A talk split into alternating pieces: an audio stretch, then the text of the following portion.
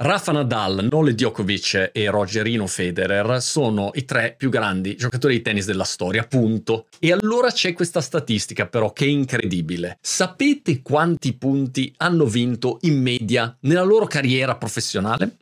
Il 55% dei punti giocati. E tu dirai, beh, wow, la maggioranza dei punti li hanno vinti. Questo modo di vedere le cose. L'altro modo è quello di pensare che hanno perso il 45% dei punti, cioè tre fenomeni clamorosi globali quando giocano in sostanza perdono la metà dei punti e sono dei fenomeni. Questo significa che io, che non sono Nembo Kid, devo dare per scontato che nelle mie startup, nelle mie attività, nelle mie iniziative, anche se gioco al lancio della figurina contro il muro, gioco vero che si giocava quando avevo 5 5 anni, 7 anni, 8 anni, devo dare per scontato che la metà delle volte perdo. E va bene così.